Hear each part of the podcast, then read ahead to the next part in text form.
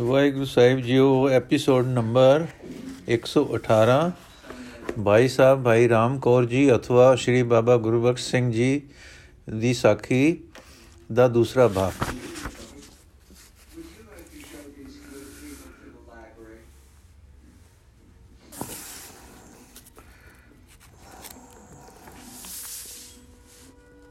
ਸਾਹਿਬ, ਹਾਥੀ ਤੇ ਚੜ ਗਏ। ਤੇ ਹੱਥ ਨੀਵਾ ਕਰਕੇ ਆਖਣ ਲੱਗੇ, ਆ ਜਾ ਚੜ ਬਹੁ ਸਾਡੇ ਨਾਲ। ਭਾਈ ਸਾਹਿਬ ਨੇ ਬੇਨਤੀ ਕੀਤੀ, ਮੈਂ ਨੀਵਾ ਹਾਂ, ਬੇਅਦਬ ਹਾਂ, ਅੱਗੇ ਹੀ ਅਵਗਿਆ ਪਿਆ ਕਰਦਾ ਹਾਂ। ਮੈਨੂੰ ਬਖਸ਼ੋ ਤੇ ਚਰਨਾਂ ਵਿੱਚ ਥਾਂ ਬਖਸ਼ੋ। ਪਰ ਸਾਹਿਬਾਂ ਨੇ ਇੱਕ ਨਾ ਮੰਨੀ ਤੇ ਮੱਲੋ ਮੱਲੀ ਭਾਈ ਰਾਮ ਕੌਰ ਦਾ ਹੱਥ ਫੜ ਕੇ ਉੱਤੇ ਖਿੱਚ ਲਿਆ ਤੇ ਹੋਦੇ ਵਿੱਚ ਬਹਾਲ ਲਿਆ। ਫਿਰ ਆਪ ਹੱਸ ਪਏ ਤੇ ਬੋਲੇ, ਰਾਮਦਾਸ ਕੇ, ਗੁਰਗੱਦੀ ਦਾ ਭਾਰ ਬੜਾ ਗਰਵਾ ਹੈ। ਇਸ ਨੂੰ ਕੌਣ ਸਹਾਰ ਸਕਦਾ ਹੈ?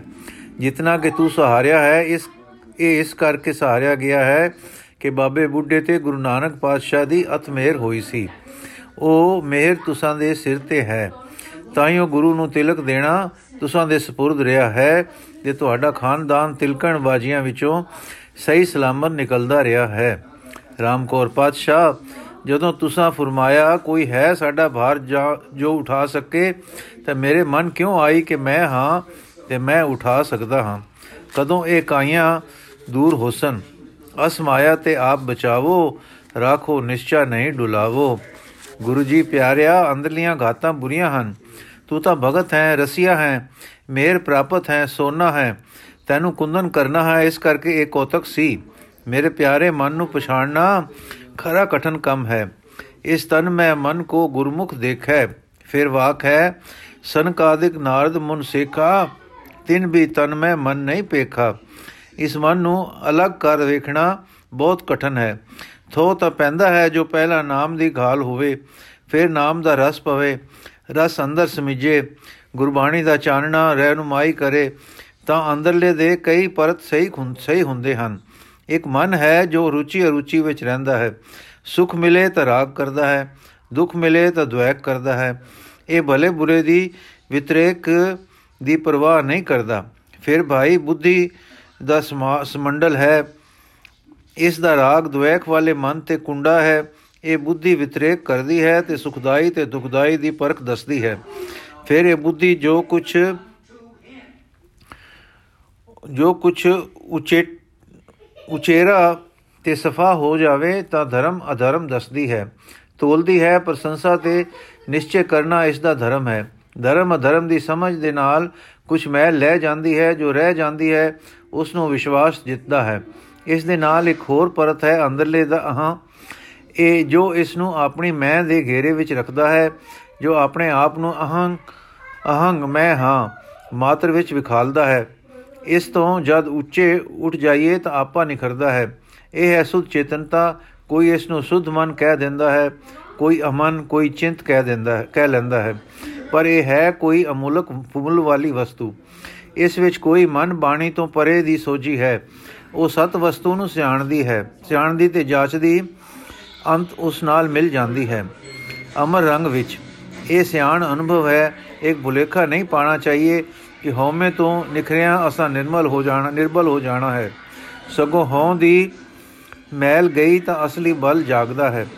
ਜਦੋਂ ਚਿੱਤ ਆਪਣੇ ਆਪ ਵਿੱਚ ਆਉਂਦਾ ਹੈ ਤਾਂ ਉਸ ਵਿੱਚ ਆਪੇ ਦਾ ਬਲ ਹੁੰਦਾ ਹੈ। ਫਿਰ ਸਤ ਨੂੰ ਜਾਂ ਪਰਮ ਤਤ ਨੂੰ ਮਿਲ ਪਿਆ, ਅਗੰਮੀ ਸ਼ਕਤ ਉਪਜਦੀ ਹੈ, ਕਿਉਂਕਿ ਫਿਰ ਤਾਂ ਪਰਮ ਤਤ ਦੀ ਮਹਾਨ ਸ਼ਕਤ ਦੀ ਸਾਂਝੀਵਾਲਤਾ ਆ ਜਾਂਦੀ ਹੈ। ਕੁਝ ਐਉਂ ਜਿਵੇਂ ਨਦੀ ਸਮੁੰਦਰ ਵਿੱਚ ਮਿਲ ਕੇ ਨਦੀ ਸਮੁੰਦਰ ਬਲ ਦੀ ਸਾਂਝੀਵਾਲਤਾ ਵਿੱਚ ਅਪੜਦੀ ਹੈ। ਤਾਂ ਹੀ ਗੁਰੂ ਸੱਚੇ ਨੇ ਅਹੰਗ ਦੀ ਨਿਵਰਤੀ ਵਾਲੇ ਲਈ ਦੱਸਿਆ ਹੈ ਕਿ ਉਹ ਸੂਰਾ ਤੇ ਵਰਿਆਮ ਹੋ ਜਾਂਦਾ ਹੈ। ਨਾਨਕ ਸੋ ਸੂਰਾ ਵਰਿਆਮ ਜਿਨੇ ਵਿੱਚੋਂ ਦੁਸ਼ਟ ਅੰਕਰਨ ਮਾਰਿਆ। ਕਰਮ ਖੰਡ ਦੀ ਬਾਣੀ, ਕੀ ਬਾਣੀ ਜੋਰ? ਤਿੱਥੇ ਜੋਤ ਮਹਾ ਬਲਸੂਰ। ਪਰ ਹੋਸ਼ ਚਾਹੀਦੀ ਹੈ ਕਿ ਇਸ ਬਲ ਨੂੰ ਤੇ ਪਸ਼ੂ ਸ਼ਕਤੀ ਨੂੰ ਜੋ ਸਾਖਤਾਂ ਤੇ ਜਰਵਾਣਿਆਂ ਵਿੱਚ ਹੁੰਦੀ ਹੈ, ਇੱਕੋ ਨਾ ਸਮਝ ਲਿਆ ਜਾਵੇ। ਉਹਨਾਂ ਦੇ ਮਨ ਤੇ ਬੁੱਧ ਪਸ਼ੂ ਬ੍ਰਿਤੀ ਵਿੱਚ ਵਰਤਦੇ ਹਨ। ਗੁਰੂ ਨਾਨਕ ਜੀ ਦੇ ਬਖਸ਼ੇ ਬਖਸ਼ੇ ਗਿਆਨ ਦਾ ਗਿਆਨੀ ਹੋਣਾ, ਨਾ ਨਿਰਬਲ ਤਿਆਗੀ ਹੋਣਾ ਹੈ, ਨਾ ਪਸ਼ੂ ਬ੍ਰਿਤੀ ਦੇ ਜਰਵਾਣੇ ਹੋਣਾ ਹੈ। ਪਰੰਤੂ ਗਿਆਨੀ ਹੋ ਜਾਣਾ, ਭਗਤ ਹੋ ਜਾਣਾ, ਸਭ ਗੁਣ ਨਿਪੁੰਨ ਹੋ ਜਾਣਾ, ਮਾਨਸਿਕ, ਸਰੀਰਕ ਬਲ ਨਾਲ ਬਲਵਾਨ ਹੋ ਜਾਣਾ ਹੈ ਅਤੇ ਸਾਰੀਆਂ ਗਿਣਤੀਆਂ ਪਰਖਾਂ ਤੇ ਕੀਮਤਾਂ ਤੋਂ ਉੱਪਰ ਉੱਠ ਕੇ ਇੱਕ ਰਤਨ ਮੋਲਕ ਪਾ ਲੈਣਾ ਹੈ। ਨਾਨਕ ਗਿਆਨ ਰਤਨ ਪ੍ਰਗਾਸੀਏ ਹਰ ਮਨ ਵਸਿਆ ਨਿਰੰਕਾਰੀ ਜਿਉ ਇਸ ਪ੍ਰਕਾਰ ਦੀ ਇੱਕ ਹੋਰ ਵਾਰਤਾ ਭਾਈ ਰਾਮਕੋਰ ਜੀ ਦੇ ਪ੍ਰਤਾਵੇ ਪਰਖ ਦੀ ਲਿਖੀ ਹੋਈ ਮਿਲਦੀ ਹੈ। ਉਹ ਇਉਂ ਹੈ, ਕੇਰਾ ਆਪ ਅਨੰਦਪੁਰ ਆਏ ਹੋਏ ਸਨ ਦੀਵਾਨ ਲੱਗ ਰਿਹਾ ਸੀ। ਆਪ ਜੀ ਵੀ ਸੰਗਤ ਸਮੇਤ ਆਏ ਤੇ ਮੱਥਾ ਟੇਕ ਕੇ ਬਿਰਾਜ ਗਏ। ਸਤਿਗੁਰੂ ਜੀ ਦੀ ਆਗਿਆ ਅਨੁਸਾਰ 1000 ਰੁਪਏ ਦਾ ਕੜਾ ਪ੍ਰਸ਼ਾਦ ਆਇਆ ਤੇ ਸਵੱਛ ਚਾਦਰਾਂ ਤੇ, ਚਾਦਰਿਆਂ ਤੇ ਵਿਛਾ ਕੇ ਉਹਨਾਂ ਉੱਤੇ ਸਜਾ ਕੇ ਉੱਤੇ ਚਾਦਰੇ ਪਾ ਦਿੱਤੇ ਗਏ। ਹੁਕਮ ਹੋਇਆ, ਖਾਲਸਾ ਜੀ, ਸਾਧ ਸੰਗਤ ਜੀ, ਕੜਾ ਪ੍ਰਸ਼ਾਦ ਅਜ ਵਰਤੇਗਾ ਨਹੀਂ। ਸਭ ਜਣੇ ਇਸ ਨੂੰ ਲੁੱਟ ਲਓ ਤੇ ਲੁੱਟ ਕੇ ਖਾਓ। ਇਹ ਆਗਿਆ ਦੇ ਕੇ ਗੁਰੂ ਜੀ ਮਹਿਲਾ ਨੂੰ ਚਲੇ ਗਏ। ਪਿੱਛੋਂ ਲੁੱਟ ਪਈ ਤੇ ਸਭ ਨੇ ਗੱਫੇ ਲਾਏ। ਪਰ ਸ਼੍ਰੀ ਰਾਮ ਕੌਰ ਜੀ ਆਪਣੇ ਟਿਕਾਣੇ ਟਿਕੇ ਰਹੇ। ਆਪਨੇ ਸਮਾਧੀ ਲਾਈ ਰੱਖੀ ਤੇ ਆਪ ਵੱਲ ਤੱਕ ਕੇ ਆਪ ਦੀ ਸੰਗਤ ਵੀ ਨਾ ਉੱਠੀ। ਜਦੋਂ ਕਾਰਜ ਹੋ ਚੁੱਕਾ, ਆਪ ਦੇ ਨੈਣ ਖੁੱਲੇ, ਚੁਫੇਰੇ ਤੱਕੇ ਸੰਗਤ ਅਚਲ ਬੈਠੀ ਵੇਖੀ। ਫਿਰ ਸਹਿਜ ਨਾਲ ਉੱਠੇ ਤੇ ਆਪਣੇ ਡੇਰੇ ਚਲੇ ਗਏ। ਸਾਰੇ ਨਗਰ ਵਿੱਚ ਕੀਰਤ ਪਸਰ ਗਈ ਕਿ ਸਾਹਿਬ ਕੌਰ, ਰਾਮ ਕੌਰ ਜੀ ਸੰਬ੍ਰਿਤੀ ਵਾਲੇ ਹਨ, ਜਿਨ੍ਹਾਂ ਨੇ ਕੜਾ ਪ੍ਰਸ਼ਾਦੀ ਲੁੱਟ ਵਿੱਚ ਹਿੱਸਾ ਨਹੀਂ ਲਿਆ। ਪਰ ਸਤਗੁਰਾਂ ਸੁਣਿਆ ਤਾਂ ਮੁਸਕਰਾਏ। ਅਗਲੇ ਦਿਨ ਫਿਰ ਦੀਵਾਨ ਲੱਗਾ। ਸਤਗੁਰ ਦੀ ਜਗਮਗ ਜੋਤ ਵਿਰਾਜ ਰਹੀ ਸੀ। ਸ਼੍ਰੀ ਰਾਮ ਕੌਰ ਜੀ ਵੀ ਸੰਗਤ ਸਮੇਤ ਆ ਕੇ ਚਰਨਾ ਕਮਲਾ ਵਿੱਚ ਸਜ ਰਹੇ ਸਨ। ਸਾਹਿਬਾਂ ਨੇ ਸ਼੍ਰੀ ਰਾਮ ਕੌਰ ਜੀ ਵੱਲ ਡਿੱਠਾ ਤੇ ਹੱਸ ਕੇ ਬੋਲੇ, ਕਿਉਂ ਜੀ? ਤੁਸੀਂ ਕੱਲ ਲੋਟੀ ਨਹੀਂ ਪਾਈ? ਸ਼੍ਰੀ ਰਾਮ ਕੌਰ ਜੀ ਨੇ ਸੀਸ ਨਿਵਾ ਦਿੱਤਾ ਤੇ ਵਧੇਰੇ ਅਦਬ ਵਿੱਚ ਹੋ ਗਏ। ਇਸ ਵੇਲੇ ਦੀ ਸਤਗੁਰਾਂ ਦੀ ਰੂਹਾਨੀ ਰਮਜ ਜ਼ਰਾ ਡੂੰਗੀ ਗੱਲ ਜਾਪਦੀ ਹੈ। ਸਾਹਿਬ ਰਾਮ ਕੌਰ ਜੀ ਨੇ ਕੜਾ ਨਹੀਂ ਲੁੱਟਿਆ, ਇਸ ਵਿੱਚ ਤਿਆਗ ਹੈ ਤੇ ਪਦਾਰਥਾਂ ਵੱਲੋਂ ਬ੍ਰਿਤੀ ਦੀ ਅਚਾਹਤਾ ਹੈ। ਪਰੰਤੂ ਨਿਰਾ ਤਿਆਗ ਕੋਈ ਆਪਣੇ ਆਪ ਵਿੱਚ ਕਮਾਲ ਨਹੀਂ। ਕਿਸੇ ਕਮਾਲ ਦੀ ਪ੍ਰਾਪਤੀ ਦਾ ਸਹਾਇਕ ਹੈ। ਇਸ ਕਰਕੇ ਕਿਤੇ ਤਿਆਗ ਦਾ ਤਿਆਗ ਵੀ ਤਿਆਗ ਜਾ ਕੇ ਸਿੱਖਣਾ ਪੈਂਦਾ ਹੈ। ਔਰ ਉਹ ਤਿਆਗ ਦਾ ਤਿਆਗ ਗ੍ਰਹਿਣ ਨਹੀਂ ਹੁੰਦਾ। ਇਸ ਵੇਲੇ ਸਤਿਗੁਰਾਂ ਦਾ ਹੁਕਮ ਹੁਣ ਵਿਸ਼ੇਸ਼ ਵਸਤੂ ਸੀ। ਇਸ ਦੇ ਅੱਗੇ ਤਿਆਗ ਦਾ ਤਿਆਗ ਲੋੜਿੰਦਾ ਸੀ। ਹੁਕਮ ਅਨੁਸਾਰ ਰਾਮਕੌਰ ਜੀ ਦਾ ਕੜਾ ਪ੍ਰਸਾਦ ਲੁੱਟ ਕੇ ਲੈ ਲੈਣਾ ਗ੍ਰਹਿਣ ਬ੍ਰਤੀ ਕਦੇ ਨਾ ਬਣਦਾ। ਕਿਉਂਕਿ ਤਿਆਗ ਤਾਂ ਉਹਨਾਂ ਦੇ ਸੁਭਾਅ ਭੂਤ ਹੋ ਚੁੱਕਾ ਸੀ। ਹੁਣ ਹੁਕਮ ਹੋਏ ਤੇ ਕਿਸੇ ਹੋਰ ਭਾਵ ਨਾਲ ਤਿਆਗ ਦਾ ਸਾਵਧਾਨ ਰੱਖਣਾ ਇੱਕ ਲੇਸ਼ਾ ਲੇਸ਼ਾ ਲੇਸ਼ਾ ਵਿਦਿਆ ਦੀ ਜਾਂ ਸੁਖਮ ਹੋਣ ਦੀ ਸੂਰਤ ਰੱਖਦਾ ਸੀ, ਜੋ ਰਜ਼ਾ ਮੰਨਣ ਦੀ ਲਹਿਰ ਵਿੱਚ ਇੱਕ ਰੁਕਾਵਟ ਸੀ। ਇਸ ਨੂੰ ਤਿਆਗਣਾ ਚਾਹੀਦਾ ਸੀ। ਤਿਆਗ ਬ੍ਰਿਤੀ ਦੀ ਹੋਣ ਨੂੰ ਤਿਆਗਣਾ, ਤਿਆਗ ਦਾ ਤਿਆਗ ਹੈ ਤੇ ਗਿਆਨ ਅਵਸਥਾ ਹੈ। ਬ੍ਰਹਮ ਗਿਆਨੀ ਅਹਮ ਬੁੱਧ ਤਿਆਗਤ। ਇਸ ਪਰਮ ਸੁਖਮ ਹੋਣ ਨੂੰ ਵੀ ਸਤਗੁਰ ਸੂਰੇ ਨੇ ਦੂਰ ਕੀਤਾ ਹੈ। ਲੁੱਟਣ ਵਿੱਚ ਬ੍ਰਿਤੀ ਦਾ ਵਿਖਰੇਪ ਹੋ ਸਕਦਾ ਸੀ। ਪਰ ਸਤਗੁਰੂ ਚਾਹੁੰਦੇ ਸਨ ਕਿ ਸੁਰਤ ਦਾ ਪਕਾਓ ਇੰਨਾ ਡਾਡਾ ਹੋਵੇ ਕਿ ਬੀਤ ਰਾਗ ਮਹਾਪੁਰਖਾਂ ਨੂੰ ਕਰੜੀ ਪ੍ਰਵਿਰਤੀ ਦੇ ਆਪਿਆਂ ਵੀ ਵਿਖੇਪ ਨਾ ਹੋਵੇ। ਵਿਖੇਪ ਵਾਲੇ ਕੰਮ ਉਹਨਾਂ ਦੇ ਸੁੱਤੇ ਸਿੱਧ ਹੁੰਦੇ। ਜਾਣ ਤੇ ਬ੍ਰਿਤੀ ਉਚਾਣ ਦੀ ਪ੍ਰਤੀਤੀ ਵਿੱਚ ਉਨਮਨੀ ਦਸ਼ਾ ਵਿੱਚ ਵਿਖੇਪ ਮੰਡਲ ਤੋਂ ਉਚੇਰੀ ਰਹੇ। ਜਿਵੇਂ ਗੱਡੀ ਦਾ ਪਿੰਜ ਸਾਰਾ ਧਰਤੀ ਨਾਲ ਹਰ ਛੇ ਨਹੀਂ ਛੂ ਰਿਹਾ ਹੁੰਦਾ, ਉਸ ਦਾ ਇੱਕ ਅੰਸ਼ ਧਰਤੀ ਨਾਲ ਛੂੰਦਾ ਹੈ ਤੇ ਬਾਕੀ ਸਾਰਾ ਧਰਤੀ ਤੋਂ ਉੱਚਾ ਰਹਿੰਦਾ ਹੈ। ਤਿਵੇਂ ਪ੍ਰਵਿਰਤੀ ਦੇ ਕੰਮਾਂ ਨੂੰ ਟੋਰਨ ਲਈ ਗਿਆਨੀ ਦੀ ਸਾਰੀ ਬ੍ਰਿਤੀ ਲੱਗਣੀ ਨਹੀਂ ਲੋੜਿੰਦੀ। ਸਾਰੀ ਬ੍ਰਿਤੀ ਉੱਚੀ ਰਹੇ ਤੇ ਪਈਏ ਜਿੰਨੀ ਬ੍ਰਿਤੀ ਦੀ ਛੂ, ਪ੍ਰਵਿਰਤੀ ਦੀ ਧਰਤੀ ਨੂੰ ਛੂੰਦੀ ਟੁਰੀ ਜਾਵੇ ਤੇ ਕਾਰਜ ਸਰਦੀ ਜਾਵੇ। ਰਾਮਕੌਰ ਜੀ ਦੀ ਸੰਗਤ ਨੇ ਆਪ ਦੀ ਰੀਸ਼ ਕਰਕੇ ਨਹੀਂ ਸੀ ਲੁੱਟ ਪਾਈ। ਉਹਨਾਂ ਨੂੰ ਜੋ ਸੂਰੇ ਸਤਗੁਰ ਨੇ ਪਸੰਦ ਕੀਤਾ ਕਿ ਤੁਸੀਂ ਕਿਉਂ ਨਹੀਂ ਲਿਆ, ਤਾਂ ਉਹਨਾਂ ਨੇ ਦਿਲ ਖੋਲ ਕੇ ਦੱਸ ਦਿੱਤਾ ਕਿ ਹਜ਼ੂਰ ਚਿੱਤਾਂ ਰਸਾਂ ਕਸਾਂ ਤੇ ਫਤਿਹ ਨਹੀਂ ਪਾ ਚੁੱਕਾ ਹੋਇਆ। ਪਰ ਬਾਬਾ ਜੀ ਵੱਲ ਤੱਕ ਕੇ ਰੁਕੇ ਰਹੇ ਹਾਂ। ਸੰਗਤ ਦੀ ਆਪ ਤੇ ਕਾਬੂ ਦੀ ਸਿਫਤ ਤਾਂ ਇਸ ਸਮਝ ਵਿੱਚ ਉਪਮਾ ਯੋਗ ਹੈ। ਪਰ ਹੁਕਮ ਹੋਣ ਦੀ ਹਾਲਤ ਵਿੱਚ ਰੁਕਣਾ ਤੇ ਅੰਦਰੋਂ ਜੀ ਕਰਨਾ ਇੱਕ ਬਨਾਵਟ ਜਿਹੀ ਸੀ।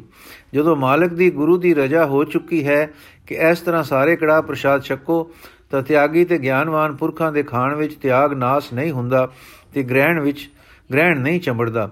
ਸਗੋਂ ਰਜ਼ਾ ਪਰ ਟੁਰਦੀ ਸੁਰਤ ਮਾਲਕ ਨਾਲ ਇੱਕ ਸਵਰ ਹੁੰਦੀ ਹੈ। ਰਜ਼ਾ ਵਿੱਚ ਮਰਜ਼ੀ ਦਾ ਮੋਲਣਾ, ਰਜ਼ਾ ਵਿੱਚ ਆਪਣੀ ਮਰਜ਼ੀ ਦਾ ਗਰਕ ਕਰ ਦੇਣਾ, ਇਹੀ ਤਾਂ ਰੂਹਾਨੀ ਪਰਮਪਦ ਹੈ। ਇਹ ਆਪਣੇ ਆਪ ਦੀ ਤਬਾਈ ਨਹੀਂ, ਸਗੋਂ ਕਮਾਲ ਹੈ। ਜਿਵੇਂ ਸਾਜ ਤੇ ਲੱਗੀ ਤਰਬ, ਜਦ ਬਾਜ਼ ਦੀ ਤਾਰ ਨਾਲ ਮੇਲ ਪਾ ਲੈਂਦੀ ਹੈ, ਤਾਂ ਉਹ ਨਿਤਾਣੀ ਤੇ ਤਬਾਹ ਨਹੀਂ ਹੁੰਦੀ। ਸਗੋਂ ਇੱਕ ਸਵਰ ਹੋ ਜਾਣ ਕਰਕੇ ਸੁਰੀਲੀ ਤੇ ਤਾਣ ਵਾਲੀ ਹੋ ਜਾਂਦੀ ਹੈ। ਜਦ ਬਾਜ਼ ਦੀ ਸੁਰ ਬੋਲਦੀ ਹੈ, ਤਾਂ ਤਰਬ ਬਿਨਾ ਛੇੜੇ ਬਿਨਾ ਹਿਲਾਏ ਉਸ ਨਾਲ ਬੋਲਦੀ ਹੈ।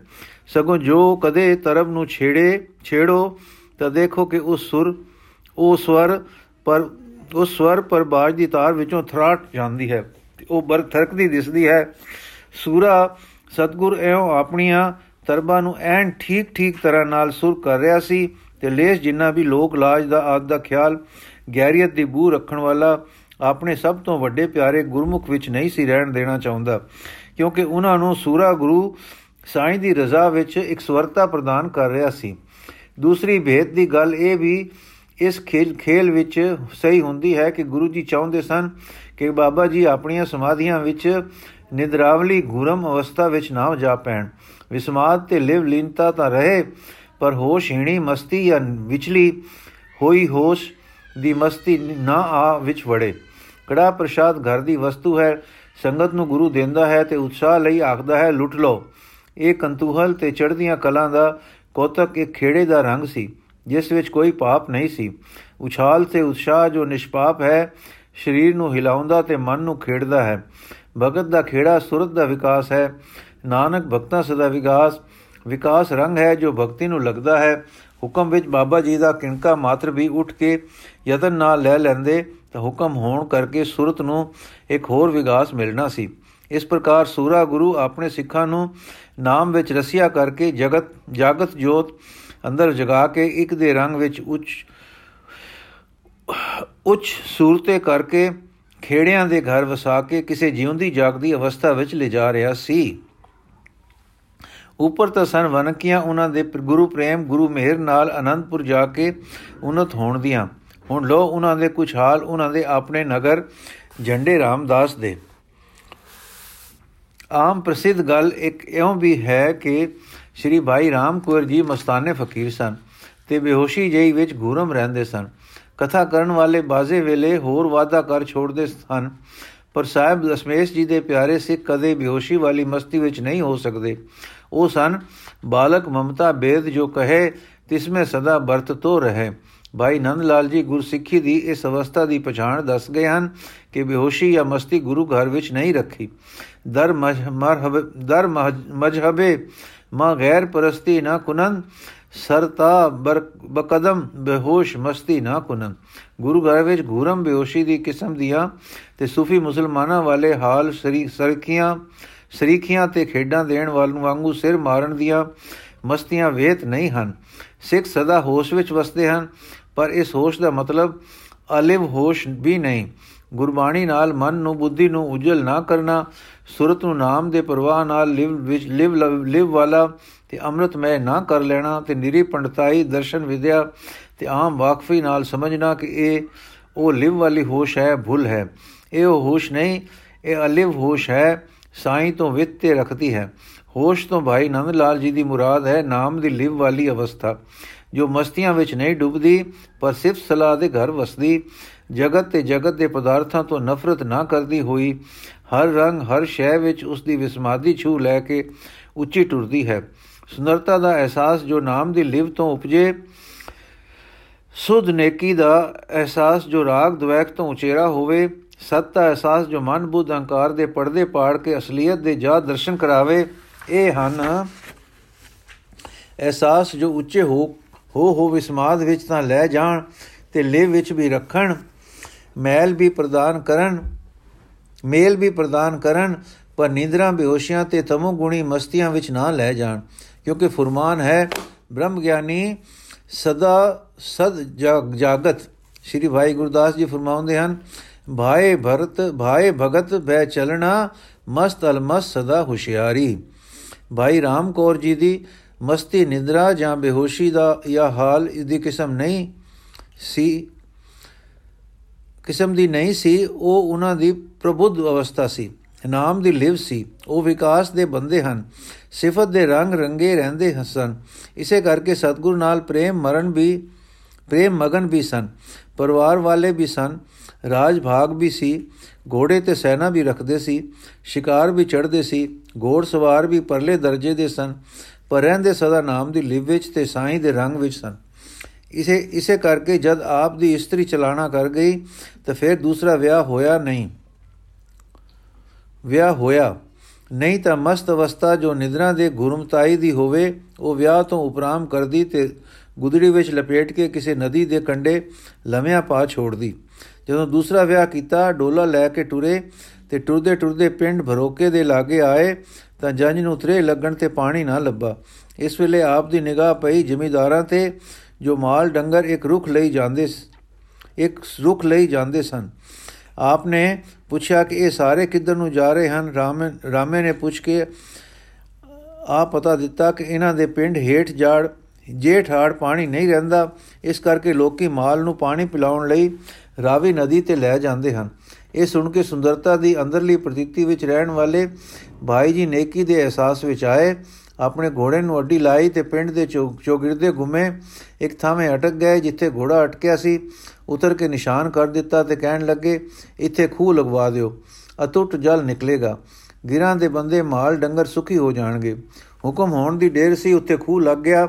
ਜੋ ਹੁਣ ਤੱਕ ਹੈ, ਸਾਹਿਬ ਰਾਮ ਕੌਰ ਦਾ ਖੂਹ ਸਦਾਉਂਦਾ ਹੈ ਤੇ ਉਸ ਸਮੇਂ ਤੋਂ ਹੁਣ ਤੱਕ ਨੇਕੀ ਦਾ ਚਸ਼ਮਾ ਹੋ ਕੇ ਸੁਖ ਦੇ ਰਿਹਾ ਹੈ।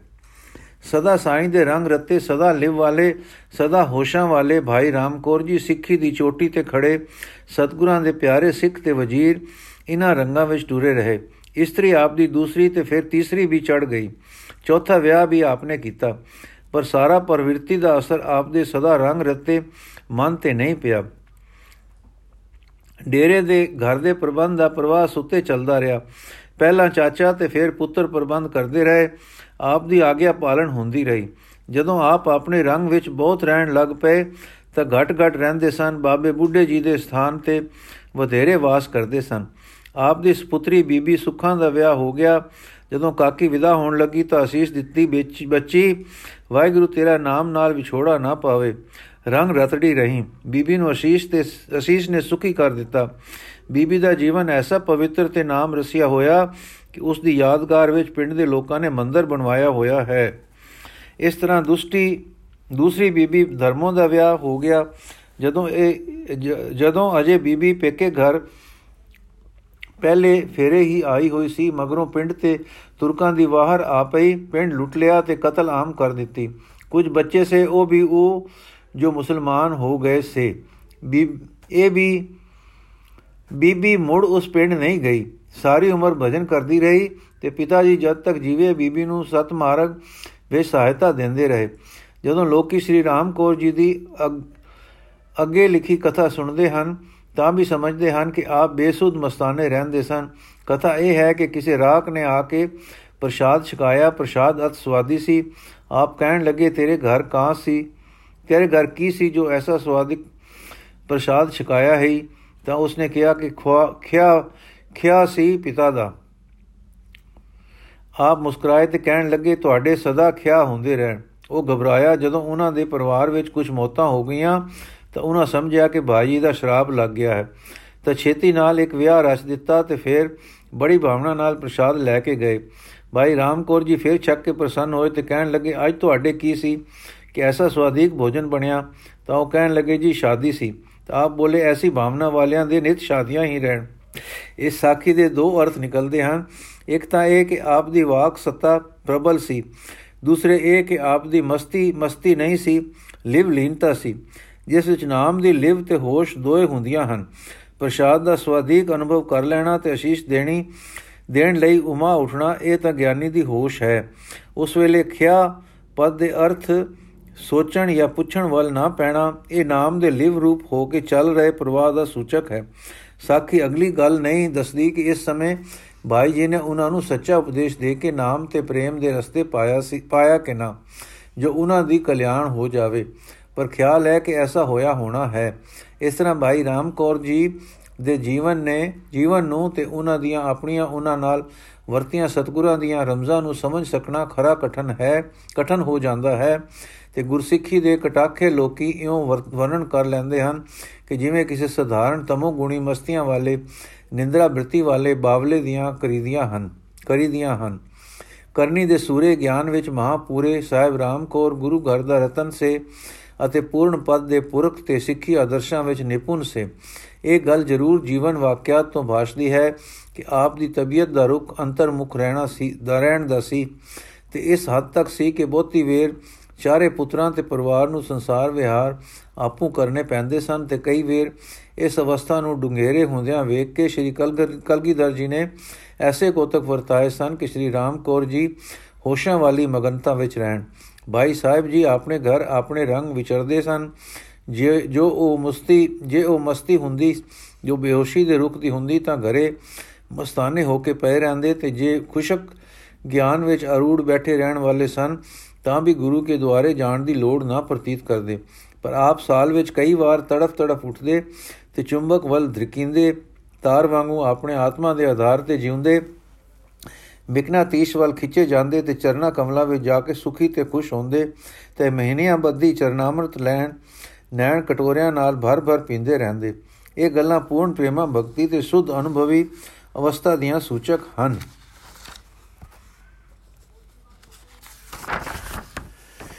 ਬਾਕੀ ਦੀ ਸਾਖੀ ਅਸੀਂ ਕੱਲ ਪੜਾਂਗੇ ਜੀ। ਵਾਹਿਗੁਰੂ ਜੀ ਕਾ ਖਾਲਸਾ, ਵਾਹਿਗੁਰੂ ਜੀ ਕੀ ਫਤਿਹ।